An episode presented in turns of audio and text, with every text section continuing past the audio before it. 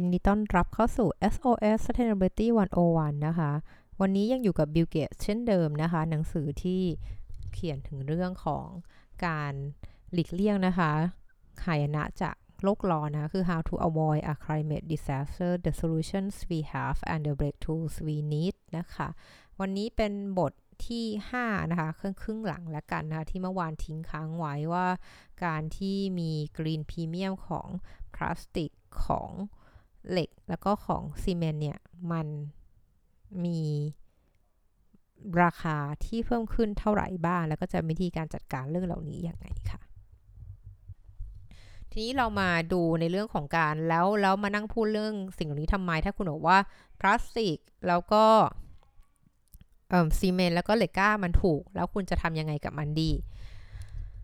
ในการที่จะก่อให้เกิด Product ที่เรียกว่าเป็น clean เป็น zero carbon พลาสติก zero carbon ซีเมนต์ zero carbon เหล็กกล้าอะไรอย่างเงี้ยค่ะเขาก็บอกว่าสิ่งที่วิธีการที่คุณทำให้มันเป็น zero carbon เนี่ยเดี๋ยวพูดต่อเนาะแต่แต่ส่วนหลักๆที่เขาบอกก็คือว่า ถ้าตอนนี้สิ่งที่มันเทคโนโลยีที่ available เทคโนโลยีที่ ใช้ได้จริงตอนนี้มันก็คือสิ่งที่เรียกว่า carbon capture แหละ ก็คือเรียกว่าตัวดักจับคาร์บอน คือเหมือนกับว่า โอเค พอคุณผลิต พวกนี้มันเป็น by-product อยู่แล้วเนาะ มันต้องเกิดคาร์บอนไดออกไซด์ขึ้นมา คุณต้องติดตั้งเครื่องมือในการดูดคาร์บอนทันทีหลังจากที่มันหลังจากที่ผลิตเสร็จเลยอะไรอย่างเงี้ยค่ะ ซึ่งเรียกว่าวิธีการจัดการกับพลาสติกหนึ่งตันเหล็กหนึ่งตัน และซีเมนต์หนึ่งตันเนี่ยมันก็มีค่าใช้จ่ายไม่เท่ากัน ซึ่งตรงนี้คือเรียกว่าเป็นที่เกตส์จะเรียกว่าเป็น green premium เนาะซึ่ง green premium เนี่ย ถ้าเทียบแล้วเนี่ยพลาสติกเนี่ยถือว่าน้อยมากเลยน้อยที่สุดเลยนะคะ แต่ว่าซีเมนต์เนี่ยถือว่าสูงที่สุด คือพลาสติกเนี่ยถือว่า green premium ที่ต้องจ่ายเพิ่ม เรียกว่าเทียบระหว่างพลาสติกปกติกับพลาสติกแบบ zero carbon เนี่ยพลาสติกต้องเพิ่มเงินอีก9ถึง15%ในขณะที่เหล็กกล้าเนี่ยเหล็กกล้าแบบ zero carbon เนี่ยต้องเพิ่มเงินถึง 16 ถึง 29%และซีเมนต์ที่เป็นตัวอันตรายที่สุดเนี่ย คือต้องเพิ่มเงินถึง 75ถึง140%เลยทีเดียวนะคะ ทีนี้เรามา เรียกว่าไงสังเคราะห์เพิ่มเติมนิดนึงว่าทำไม premium green premium ของแต่ละอันเนี่ยมันต่างกัน ดังนั้นการที่เขาบอกว่าอาจารย์จะคำนวณตัวที่แบบมักตัว green premium เนี่ยของแต่ละชิ้นเนี่ยคุณต้องเข้าใจก่อนว่า emission ที่ปล่อยออกมาของแต่ละตัวเนี่ยมันมาจากตรงไหนบ้างนะคะ โดยอันดับแรกเลยเขาบอกมี 3 ขั้นตอน step แรกเขาบอกว่า เมื่อไหร่ก็ตามที่เราใช้น้ำมันดิบเนี่ยในการสร้างกระแสไฟฟ้าที่ใช้ในโรงงานผลิตต่างๆ อันเนี้ยคือเป็นจุดแรกที่เกิดการปล่อย emission ซึ่งอันเนี้ยก็คือการพูดถึงที่มาของกระแสไฟฟ้าที่เราพูดไปแล้วในบทที่แล้วนั่นเองค่ะว่าไฟฟ้าคุณมาจากไหน ไฟฟ้าคุณมาจาก fossil fuel เนี่ย อันนี้ไม่ดี แต่ถ้าไฟฟ้าคุณมาจากโซลาร์เซลล์อันนี้โอเค นี่คุณเป็น zero carbon แล้วแต่ตรงของอิเล็กโทรนิก เออต่อของไฟฟ้า step ที่2เขาบอกว่า และเมื่อไหร่ก็ตาม emission เนี่ยมันก็จะมาก่อนมันก็จะเกิดขึ้นก็ต่อเมื่อคุณใช้ fossil fuel หรือน้ำมันดิบเนี่ยในการสร้างความร้อนเนาะเพราะว่าความร้อนเนี่ย heat เนี่ยมันจำเป็นมากในการผลิตเหล็กก็คืออย่างที่เราไปบอกว่าหลอมละลายอะ่ะให้มันแบบตั้งพันกว่าพันเจ็ดร้อยองศาเซลเซียสเนี่ยคุณต้องใช้ความร้อนเนาะอันนี้ก็เลยเป็นที่มาว่ามันก็จะก่อให้เกิด emission และ step สุดท้ายเขาบอกว่าเมื่อไหร่ก็ตามที่คุณทำสร้างเหล็กกล้า สร้างซีเมนต์สร้างพลาสติกเนี่ยมันก่อให้เกิดคาร์บอนไดออกไซด์โดยอัตโนมัติด้วยตัวมันเองแบบแบบหลีกเลี่ยงไม่ได้คือเขาบอกมันเป็นสมการเคมีอะนั่นก็คือไอ้เคสของพวกแบบการทำซีเมนต์นั่นเอง หรือทำเหล็กกล้าเองที่มันก่อให้เกิดคาร์บอนไดออกไซด์ขึ้นมาจากกระบวนการทางเคมีของมัน ซึ่งเขาบอกวิธีแก้เนี่ย ของ stage ที่ 1 ของอันที่ 1 เนี่ย ก็เล่าไปแล้วในบทที่ 4 เนาะแต่อันที่ 2 เขาบอกว่าถ้าเกิดคุณจะวิธีการที่เขาบอกว่าในการทำอย่างไรให้มีการใช้ความร้อนที่ปล่อยคาร์บอนไดออกไซด์น้อยที่สุดเนี่ยคือเขาก็บอกว่าจริงๆแล้วการที่จะใช้กระแสไฟฟ้าในการสร้างในการทำให้เกิดความร้อนถึง 1,000ดีกรีเนี่ย มันแทบเป็นไปไม่ได้เลยด้วยซ้ำมันต้องใช้น้ำมันดิบนะคะ ดังนั้นเขาบอกว่าคุณต้องใช้พลังงานนิวเคลียร์หรือไม่ก็ต้อง ใช้ fossil fuel เหมือนเดิม แต่ว่ามีตัว carbon capture storage ซึ่งต้นทุนที่เกิดขึ้นคือต้นทุนของการติดตั้งเครื่องดักจับคาร์บอนนั่นเองนะคะ ดังนั้นสัดส่วนที่ stage ที่ 3 เนี่ย มันเป็นปฏิกิริยาทางเคมีอะมันก็ดูเหมือนจะหลีกเลี่ยงไม่ได้เลยในการปล่อยคาร์บอนตรงนี้ออกมานะดังนั้นก็เลยเป็นที่มาว่า เออคุณก็ต้องจัดการด้วยที่ปลายเหตุมากกว่าต้นเหตุเนี่ยมันแก้ไขไม่ได้นะคะเขายกตัวอย่างค่ะว่าเหมือนบางคนก็บอกเออจริงแล้วมาอัพแค่แค่นี้ไม่กี่เปอร์ อาจจะฟังดูไม่เยอะเนาะแต่ว่าเอาจริง ๆแล้ว คือจริงๆแล้วมันเยอะแหละ แต่คำถามก็คือว่า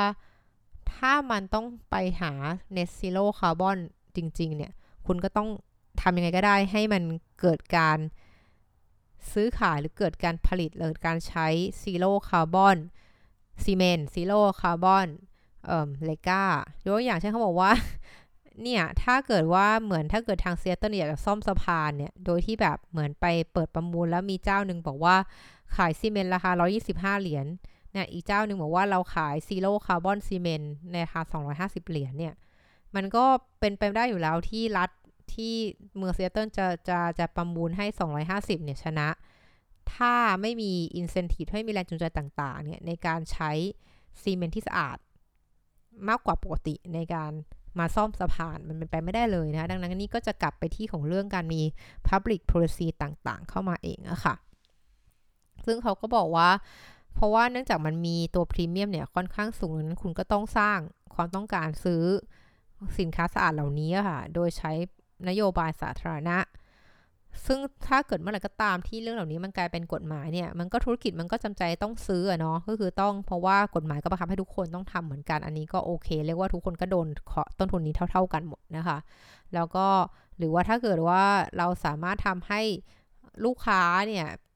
เป็นคนดีมานเป็นคนต้องการสิ่งนี้เนี่ยก็เป็นเรื่องหนึ่งก็เป็นวิธีการที่ดีหรือแม้สุดท้ายเนี่ย เราเห็นเราสามารถทำให้แบบ competitor ของเขาธุรกิจเขาเห็นว่าเออคู่แข่งก็ใช้เหมือนกัน ก็จะเป็นสิ่งที่ก่อให้เกิดการผลิตสินค้าที่สะอาดมากขึ้น แล้วก็มีการซื้อสินค้า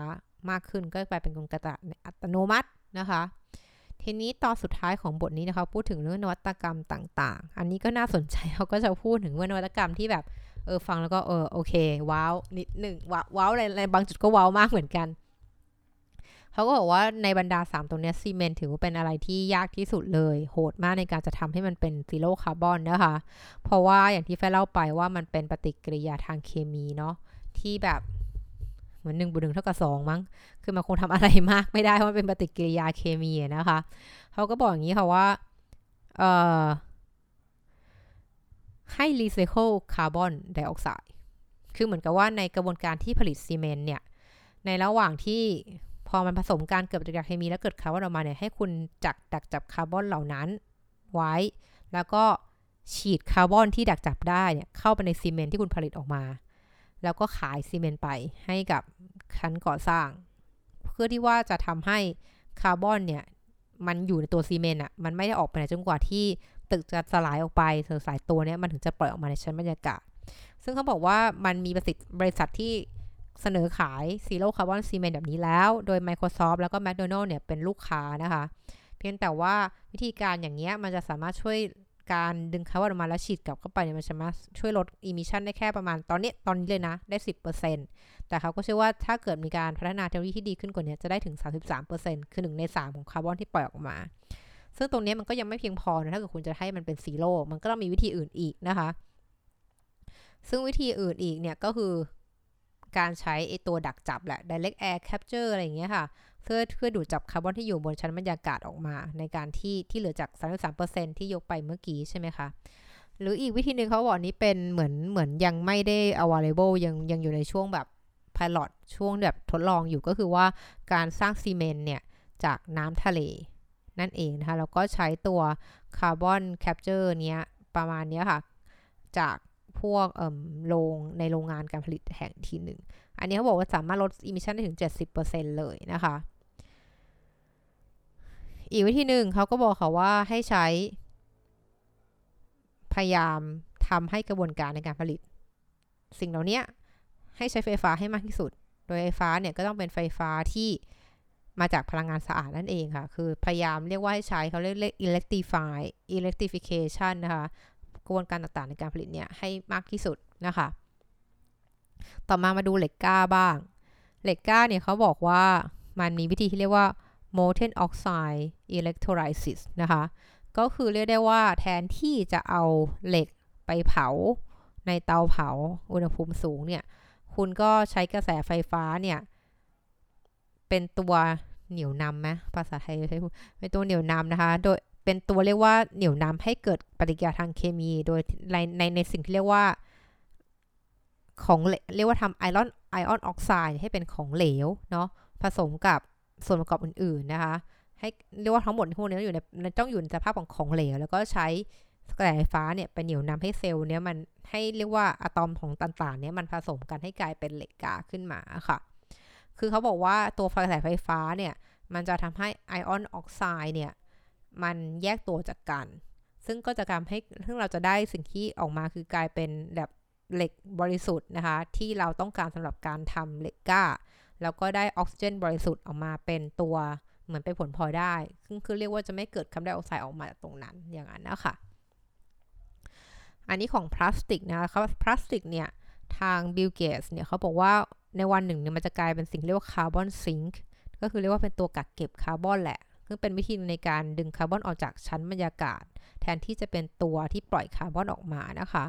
ซึ่งวิธีการที่จะทำให้เกิด carbon sink ที่มาจากพลาสติกเนี่ยคือการที่เราต้อง 1. ต้องหาวิธีการที่ทำให้มันเป็น zero carbon เรียกว่าต้องต้องหาวิธีการที่จะจะทำให้กระบวนการในการทำพลาสติกเนี่ยมันมันใช้พลังงานที่มันปราศจากการปล่อยคาร์บอนไดออกไซด์ออกมา และ 2 เนี่ย คือเราเนี่ย จะต้องดึงคาร์บอนหรือสำหรับใช้ในพลาสติกเนี่ย โดยปราศจากการเผาไหม้ถ่านหินอย่างเงี้ยค่ะ คือ 6.1 เมื่อกี้คือบอกว่า refinery process เนี่ย มันคือกระบวนการในการเหมือนเรียกไงนะ กลั่นน้ำมันอะไรอย่างนี้ถูกปะคะ เพราะว่าไอตัวพลาสติกเนี่ย มันเป็น มันมันเป็นเหมือน by-product ของไอ้พวกน้ำมันดิบต่างๆ เนี่ยเขาหาวิธีการในการทำเนี่ยให้มันเป็น zero carbon ต่อมาพอเราต้องการจะดึงคาร์บอนสำหรับทำพลาสติกออกมาเนี่ย เราทำอย่างไรที่ไม่ต้องเผาไหม้ถ่านหินได้บ้างนะคะ ซึ่งวิธีการหนึ่งก็คือการดึงคาร์บอนออกจากอากาศ ก็คือ carbon capture storage เช่นกันนะคะ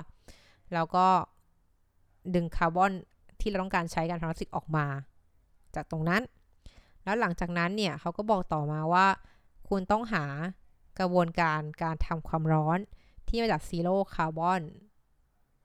เช่นกัน ซึ่งตรงนี้ก็จะประกอบด้วยพลังงานไฟฟ้า เรียกกระแสไฟฟ้าที่สะอาด หรือใช้พลังงานไฮโดรเจน หรือไม่ก็ใช้ก๊าซธรรมชาติที่ต้องมีตัวดักจับคาร์บอนนั่นเองค่ะ ก็คือหลังจากนั้นเนี่ยคือพลาสติกเนี่ยก็ยังค่อนข้างเรียกว่า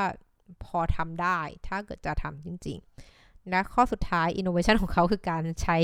สิ่งของให้น้อยลง ก็คือบริโภคให้น้อยลงนั่นเองนะคะแล้วก็เหมือนให้หรือไม่ก็หากระบวนการการรีไซเคิลที่ใช้พลังงานน้อยลงนะคะ คือใช้ให้น้อย ถ้า recycle recycle ใช้พลังงานที่น้อยลง หรือ reuse เขาบอกว่าโดยเฉพาะเรื่องการสร้างตึกแล้วก็การทำสิ่งต่างๆ เนี่ย ให้ไป repurpose material มากกว่า เพราะว่าการ repurpose หรือ reuse เนี่ย มันจะใช้พลังงาน ในการจัดการน้อยกว่าการ recycle ยกตัวอย่างเช่นเขาบอกว่าการสร้างตึกหรือการสร้างถนนคำนวณได้ไหมให้มันใช้ซีเมนต์ได้น้อยลง ใช้เหล็กน้อยลง แต่ว่าคุณภาพเท่าเดิม หรือแม้แต่มีนวัตกรรมตัวนี้ที่เรียกว่า cross cross laminated wood นะคะอันนี้เฟจำได้เฟเคยพูดในพอดแคสต์หลายตั้งแต่ปีที่แล้วแล้วที่พูดถึงเรื่องว่าการมีการสร้างเหมือนออบ้านโดยใช้เหมือนไม้ที่แบบว่าเป็นเหมือน เอาไม้บางๆมาเป็น layer แบบแผ่นบางๆก็มาติดกาวประกอบกันหลายๆชั้นนั้นมันให้มันแข็งแรงขึ้นนะคะ ซึ่งนี้เป็นนวัตกรรมหนึ่งเช่นกันนะคะ ในบทนี้ก็จบไปเท่านี้ค่ะในการพูดถึงเรื่องการผลิตของเลยเขาบอกว่า ใจความของการผลิตของอย่างไรให้เป็นเป็น net zero เนี่ยก็คือ 1. พยายามใช้กระแสไฟฟ้าในทุกกระบวนการที่เป็นไปได้ ซึ่งเนี่ยต้องการ innovation มากมายเลย และ 2 ก็คือว่าทำอย่างไรก็ได้ให้ ให้ให้ไฟฟ้าเนี่ยที่มาเนี่ยที่เราใช้เนี่ยมันต้องเป็นไฟฟ้าที่มาจากแหล่งที่เป็นพลังงานสะอาด แบบ decarbonize power grid อะไรเงี้ย อันนี้ก็ต้องใช้ innovation เช่นกัน อันนี้คือ 2ส่วนต้องใช้ innovation เยอะๆ ก็คือกระบวนการอะไรก็ตามที่คุณสามารถเปลี่ยนไปใช้กระแสไฟฟ้าทำได้ เปลี่ยน และต่อมาคือว่าทำให้แน่ใจว่ากระแสไฟฟ้าที่คุณเปลี่ยนไปใช้แล้วเนี่ย มันมาจากแหล่งพลังงานแสงอาทิตย์ยกตัวอย่างเช่นนะคะเป็นพลังงานแสงอาทิตย์ ข้อที่ 3เขาบอกว่าให้ใช้ Carbon Capture Storage ต่างๆเทคโนโลยีในการดักจับคาร์บอนเนี่ย เป็นตัวช่วยเหลือในการดูดคาร์บอนที่ยังเหลืออยู่จาก emission ที่เราลดมันไม่ได้แล้วนะคะ แล้วก็สุดท้ายคือใช้ทรัพยากรอย่างมีประสิทธิภาพมากขึ้นนั่นเองค่ะ สุดท้ายนี้นะคะ ก็จะขอทายอินนะคะ บอกให้ทุกท่านนะคะช่วยไปลงชื่อ สนับสนุนร่างพระราชบัญญัติอากาศสะอาดด้วยเด้อค่ะ แต่ก่อนที่จะลงชื่อนะคะฝ้ายก็อยากจะให้ทุกท่านลองทำความเข้าใจกับมันก่อนด้วยว่าคุณเห็นด้วยไหมนะคะ ที่จะสนับสนุนตรงนี้ก็ไม่อยากจะให้แบบแค่เซ็นชื่อไปงั้นๆ โดยที่ไม่เข้าใจว่าพรบพูดถึงอะไรนะคะ และนี่คือทั้งหมดของ SOS Sustainability วันวันประจำวันนี้ ขอบคุณที่ติดตามนะคะ แล้วเจอกันใหม่วันพรุ่งนี้ สวัสดีค่ะ